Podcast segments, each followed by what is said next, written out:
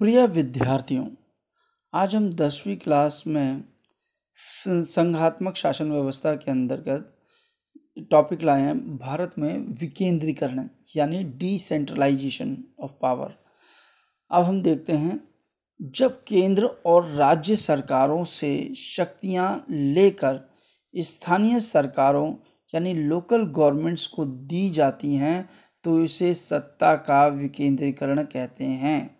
है ना? विकेंद्रीकरण के पीछे बुनियादी सोच यह है कि अनेक मुद्दों और समस्याओं का निपटारा स्थानीय स्तर पर ही बढ़िया ढंग से हो सकता है। लोगों को अपने इलाके की समस्याओं की बढ़िया समझ होती है कि उनको मालूम है हमारे यहाँ क्या समस्याएँ हैं क्योंकि वो वहाँ रहते हैं।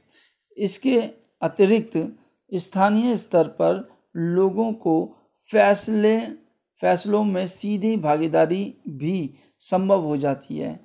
इससे लोकतांत्रिक भागीदारी की आदत बढ़ती है लोगों के अंदर कि लोग बढ़ चढ़ के भाग लेते हैं अपने लोकल मुद्दों में। स्थानीय सरकारों की स्थापना स्वशासन के लोकतांत्रिक सिद्धांत को वास्तविक बनाने का सबसे अच्छा तरीका है। वास्तविक विकेंद्रीकरण की दिशा में एक बड़ा कदम सन उन्नीस में उठाया गया।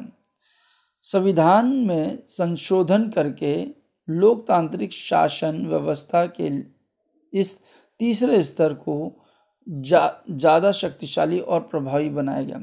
जैसे कि हमने बात करी थी कि जो तिहत्तरवा संविधान संशोधन था वो पंचायती राज्य को लेकर था जो ग्रामीण क्षेत्रों में होती है और जो चौहत्तरवा संविधान संशोधन था वो नगर निगम से रिलेटेड था। अब इसमें हुआ क्या? अब जब ये संविधान संशोधन हुए तो अब क्या करा? इनको मजबूती दी लोकतंत्र के। कैसे? कि अब स्थानीय स्वशासी निकायों के चुनाव नियमित रूप से कराना स्वैधानिक बाध्यता है। अब ये कहा गया कि हर पाँच साल बाद पंचायतों के या नगर निगम के चुनाव होंगे। पहले, जब 1992 के से पहले क्या होता था, कभी पंचायत के इलेक्शन हो गए, फिर 10 साल बाद 15 साल, ऐसे होते रहते थे। मगर अब ये कंपलसरी कर दिया कि हर पाँच साल बाद जो स्थानीय चुनाव हैं, यानी लोकल गवर्नमेंट्स के चुनाव हैं, चाहे वो नगर निगम हो, चाहे वो पंचायती राज्य हो, उनका पाँच साल में चुनाव कराना अनिवार्य हो गया। फिर उन्होंने कहा कि निर्वाचित स्वशासी निकायों के सदस्य और पदाधिकारियों के पदों में अनुसूचित जाति, एससी, अनुसूचित जनजाति, एसटी और पिछड़ी जातियों के लिए भी सीटें आरक्षित की गई। अब उन्होंने कहा कि जो ये पंचायतें बनी हैं या नगर निगम बना है, इसमें S C S T O B C के लिए सीटें आरक्षित करें। बेसिकली इसमें एस सी एस टी के लिए ही है। ठीक है? कम से कम एक तिहाई पद पर महिलाओं के लिए भी आरक्षित हों। इन्होंने कहा कि 33 परसेंट जो सीटें हैं, वो महिलाओं के लिए आरक्षित हों।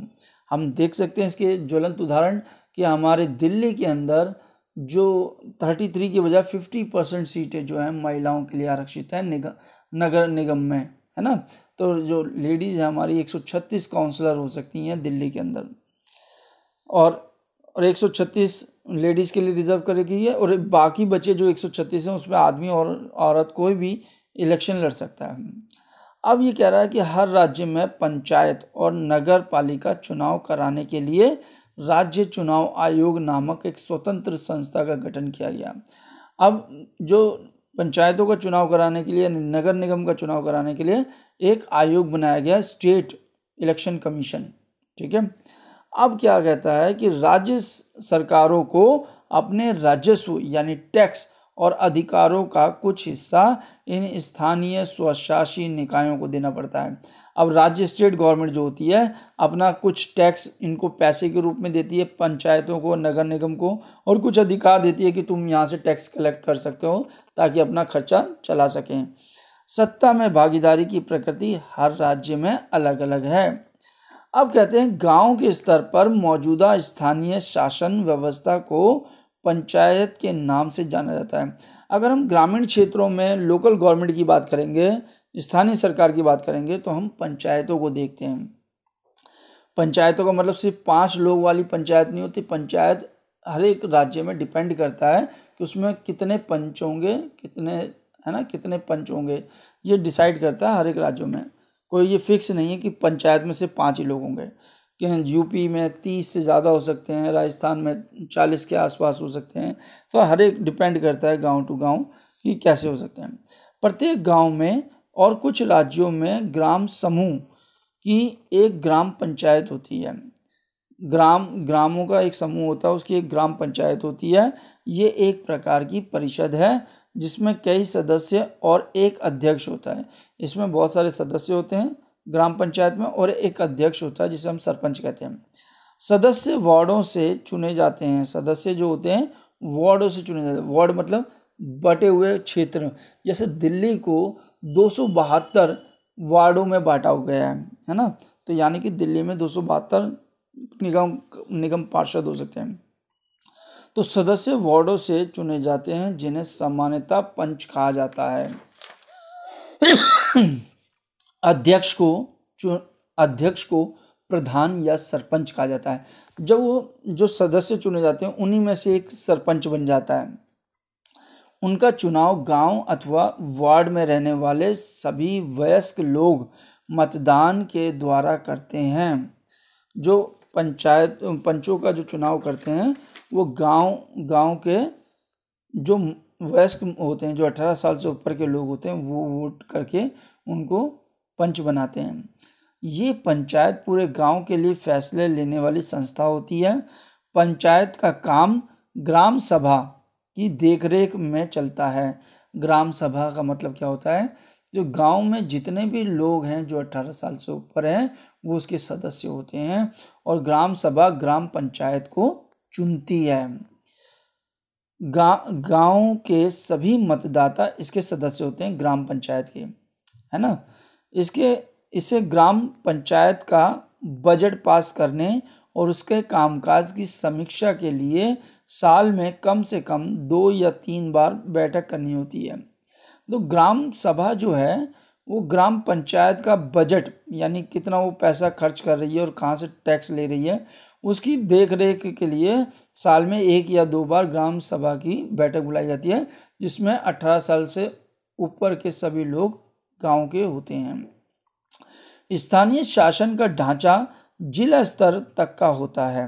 हम देखते हैं लोकल गवर्नमेंट जो है, अगर ग्रामीण क्षेत्रों में देखें तो तीन स्तरों पर बटी हुई है। सबसे नीचे का जो स्तर है, वो ग्राम पंचायत है, फिर उसके बाद पंचायत समिति है, फिर उसके ऊपर जिला परिषद है, ठीक है ना?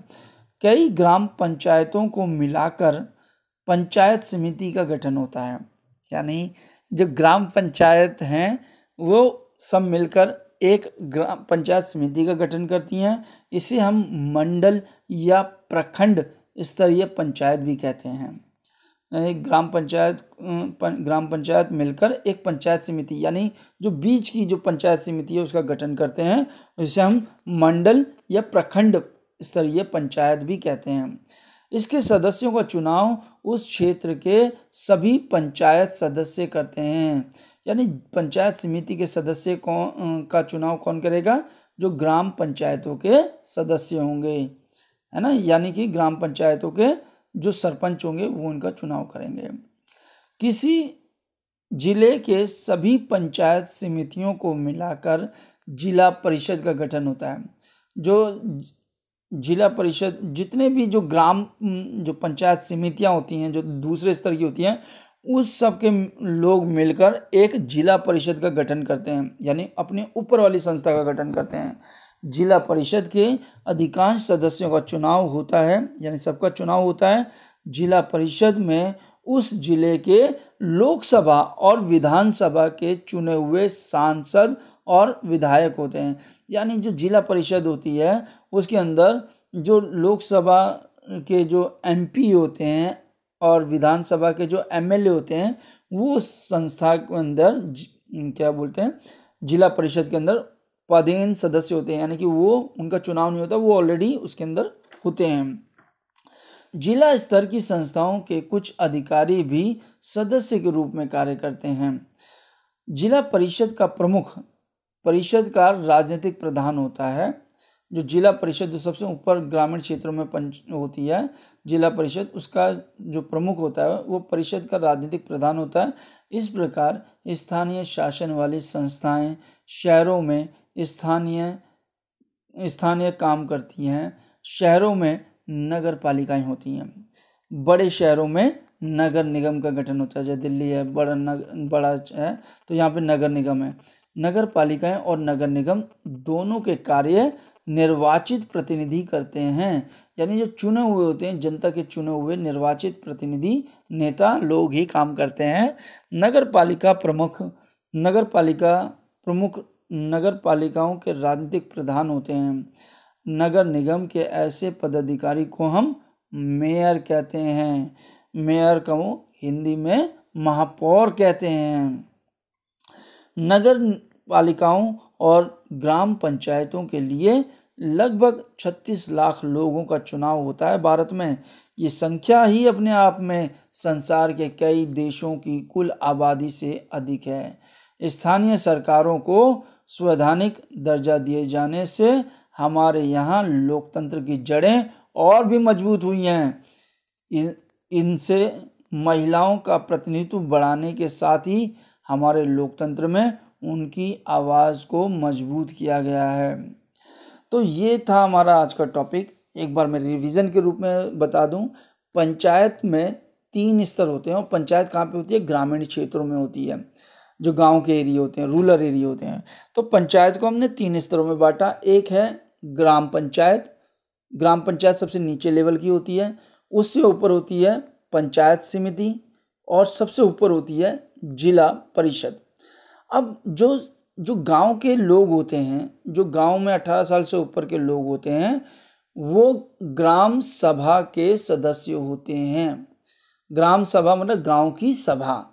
तो गाँव की सभा, सब जो 18 साल से ऊपर के होते हैं, वो मिलकर बैठते हैं और ग्राम पंचायत, जो सबसे लो, नीचे वाली जो संस्था है, उसका चुनाव करते हैं। तो जब चुनाव करते हैं, पंचों का चुनाव करती है ग्राम सभा, फिर वो जो पंच होते हैं, अपने में से ही एक सरपंच चुन लेते हैं। जो पंच चुने होते हैं, उन्हीं में से अपने आप को एक हेड चुन लेते हैं सरपंच, है ना? अब इसके बाद क्या हुआ? ये तो हुआ ग्राम पंचायत। अब पंचायत समिति जो बीच वाला लेवल है, उसमें क्या होता है? जो जो पंचायत ग्राम पंचायत के जो पंच चुने गए हैं, वो क्या करते हैं? बहुत सारे गाँव के जो ग्राम पंचायत के जो पंच होंगे, वो पंचायत समिति के सदस्यों को चुनते हैं। ठीक है ना? अब क्या हुआ? नीचे वालों ने ऊपर वालों को चुना। अब क्या होगा? जो पंचायत समिति है, वो क्या करेगी? जिला परिषद के सदस्यों को चुनेगी। यानी जितने भी जिला परिषद के मेंबर होंगे, वो चुने जाएँगे पंचायत समिति के द्वारा। यानी आप देखोगे, नीचे से ऊपर वालों को चुना जा रहा है, फिर उससे ऊपर वालों को चुना जा रहा है। और जो जिला परिषद होती है, उसके अंदर लोकसभा और विधानसभा के जो सदस्य होते हैं, जिसे हम एमपी और एमएलए बोलते हैं, वो वहाँ पे ऑलरेडी होते हैं। उनका चुनाव नहीं होता। वो उन संस्था में, जिला परिषद में होते हैं, क्योंकि वो चुने हुए इलेक्टेड मेंबर होते हैं, इसलिए उनको संस्था में जगह दी जाती है। इसी प्रकार जब हम शहरों की बात करते हैं तो अगर थोड़ा छोटा शहर है तो हम उसे नगर पालिकाएँ बोलते हैं। और अगर बड़ा शहर है दिल्ली जैसा तो वहाँ पे नगर निगम की व्यवस्था होती है। हम देखते हैं दिल्ली के अंदर दो सौ बहत्तर सीटें हैं, यानी दिल्ली को दो सौ बहत्तर वार्डों में बांट बांटा गया है। और जो नगर निगम है, इसमें हमने 50 परसेंट सीटें जो हैं दिल्ली के अंदर हमने महिलाओं के लिए आरक्षित की है। यानी कि 136 सीटें जो हैं, दो सौ बहत्तर का 50 परसेंट एक सौ छत्तीस सीटें महिलाओं के लिए आरक्षित हैं। तो हम अगर एकदम बोलें कि हमारे हमारी दिल्ली के अंदर कितनी लेडीज़ काउंसलर हैं तो हम एक यकायक ये बोलते हैं कि 136 लेडीज़ सीटें, लेडीज़ काउंसलर हैं। और जो बचे रेस्ट हैं 136 सीटें, उसमें जेंट्स भी हो सकते हैं और महिलाएँ भी हो सकती हैं। अब क्या होता है, जब निगम पार्षद सब चुने जाते हैं तो वो अपने में से महापौर को चुनते हैं, जिसे हम मेयर बोलते हैं। मेयर का चुनाव एक साल के लिए होता है। जैसे हम देखते हैं दिल्ली तीन, दिल्ली जो एम है, वो तीन भागों में डिवाइडेड है। एक आपका ईस्ट दिल्ली में, एक साउथ दिल्ली में और एक सेंटर दिल्ली में। तो ये तीन तीन तीन महापौर दिल्ली के अंदर हैं, अपने क्षेत्र में काम करते हैं। तो इस प्रकार हम देखते हैं कि जो वास्तविक समस्या है, वो जो नीचे का तबका है, वो जान सकता है। आपकी लोकेलिटी की क्या समस्या है, आपका निगम पार्षद बहुत अच्छी तरह जान सकता है। उसके बाद उस उस क्षेत्र का विधायक जानेगा कि भाई क्या क्षेत्र है, और फिर सांसद जानेगा। देश के प्रधानमंत्री को तो पता भी नहीं होता कि देश में क्या क्या घटनाएँ घटती हैं। ये नीचे से उठे हुए लोग उनको अवगत कराते हैं कि हमारे क्षेत्र में ये समस्याएँ हैं। तो इस प्रकार हम देखते हैं तो गांधी जी जो थे, वो विकेंद्रीकरण की बात करते थे। सत्ता का विकेंद्रीकरण होना चाहिए, यानी सत्ता बाढ़ देनी चाहिए लोगों के बीच में। अगर सत्ता का केंद्रीकरण होगा तो तानाशाही अपने आप आएगी। जैसे हम देख सकते हैं, उदाहरण के रूप में मान लीजिए पुलिस में अगर सब इंस्पेक्टर होगा तो वही परेशान करेगा तो क्या होगा? हम दूसरे उससे हायर अथॉरिटी के पास जाएँगे, उससे, उसकी कंप्लेन करने। वो भी नहीं मानेगा तो उससे ऊपर के हायर अथॉरिटी के पास जाएँगे, क्योंकि इंडिया में सत्ता का वितरण हो रखा है। कोई भी ऐसा व्यक्ति नहीं है जिसके पास एब्सोल्यूट पावर है, सभी पावर है। तो बेटा, ये ध्यान दीजिए, जितना विकेंद्रीकरण होगा, ताकत जितनी बटी होगी उतना शासन अच्छी तरह चलेगा। जैसे हम देखते हैं, संघात्मक शासन में तीन इस तरह की सरकारें हैं। तो सभी को अपने अपने काम सौंपे गए हैं, वो अपने हिसाब से काम करते रहते हैं। मैंने आपको एक उदाहरण भी दिया था शादी का। यदि लड़की का बाप या लड़के का बाप को ही सारी ज़िम्मेदारी दे दें कि टेंट की व्यवस्था, खाने की व्यवस्था, और जितनी भी व्यवस्थाएँ वो आपको करनी है तो वो बेचारा तो हार्ट अटैक से मर जाएगा, क्योंकि इतना सारा काम कैसे करेगा? इसीलिए हम क्या करते हैं, हम लड़के के चाचा या चाची को काम दे देते हैं, भाई को कुछ काम देते हैं। तो इस प्रकार जो सब, जो ताकत है वो, जो लड़के का बाप है या लड़की का बाप है, वो डिस्ट्रीब्यूट कर देता है, ये काम तेरा है, ये काम तेरा है। और देखो, शादी सफल हो जाती है, शादी में कोई दिक्कत नहीं आती, सब लोग अपने अपना काम करते हैं। इसी प्रकार जो लोकतंत्र है, यहाँ भारत बहुत बड़ा देश है और यहाँ पे सत्ता एक सरकार नहीं चला सकती। भारत में 28 राज्य और 8 केंद्र शासित प्रदेश हैं। ये अपने आप में ही सबसे बड़ी बात है और जो भारत की पॉपुलेशन है, विश्व के नंबर दो पर है। तो ये एक अपने आप में ख्याति है कि भारत उन्नीस सौ सैंतालीस में जब आज़ाद हुआ था, लोकतांत्रिक व्यवस्था को अपनाई थी और आज भी वो लोकतांत्रिक व्यवस्था पे कायम है और बड़ी अच्छी तरीके से कायम है। तो इसी के साथ आज का जो हमारा टॉपिक है, वो ख़त्म होता है और अब ये जो चैप्टर था संघात्मक शासन व्यवस्था, ये भी ख़त्म होता है। तो अब हम नेक्स्ट चैप्टर पे मिलेंगे। तब तक के लिए धन्यवाद।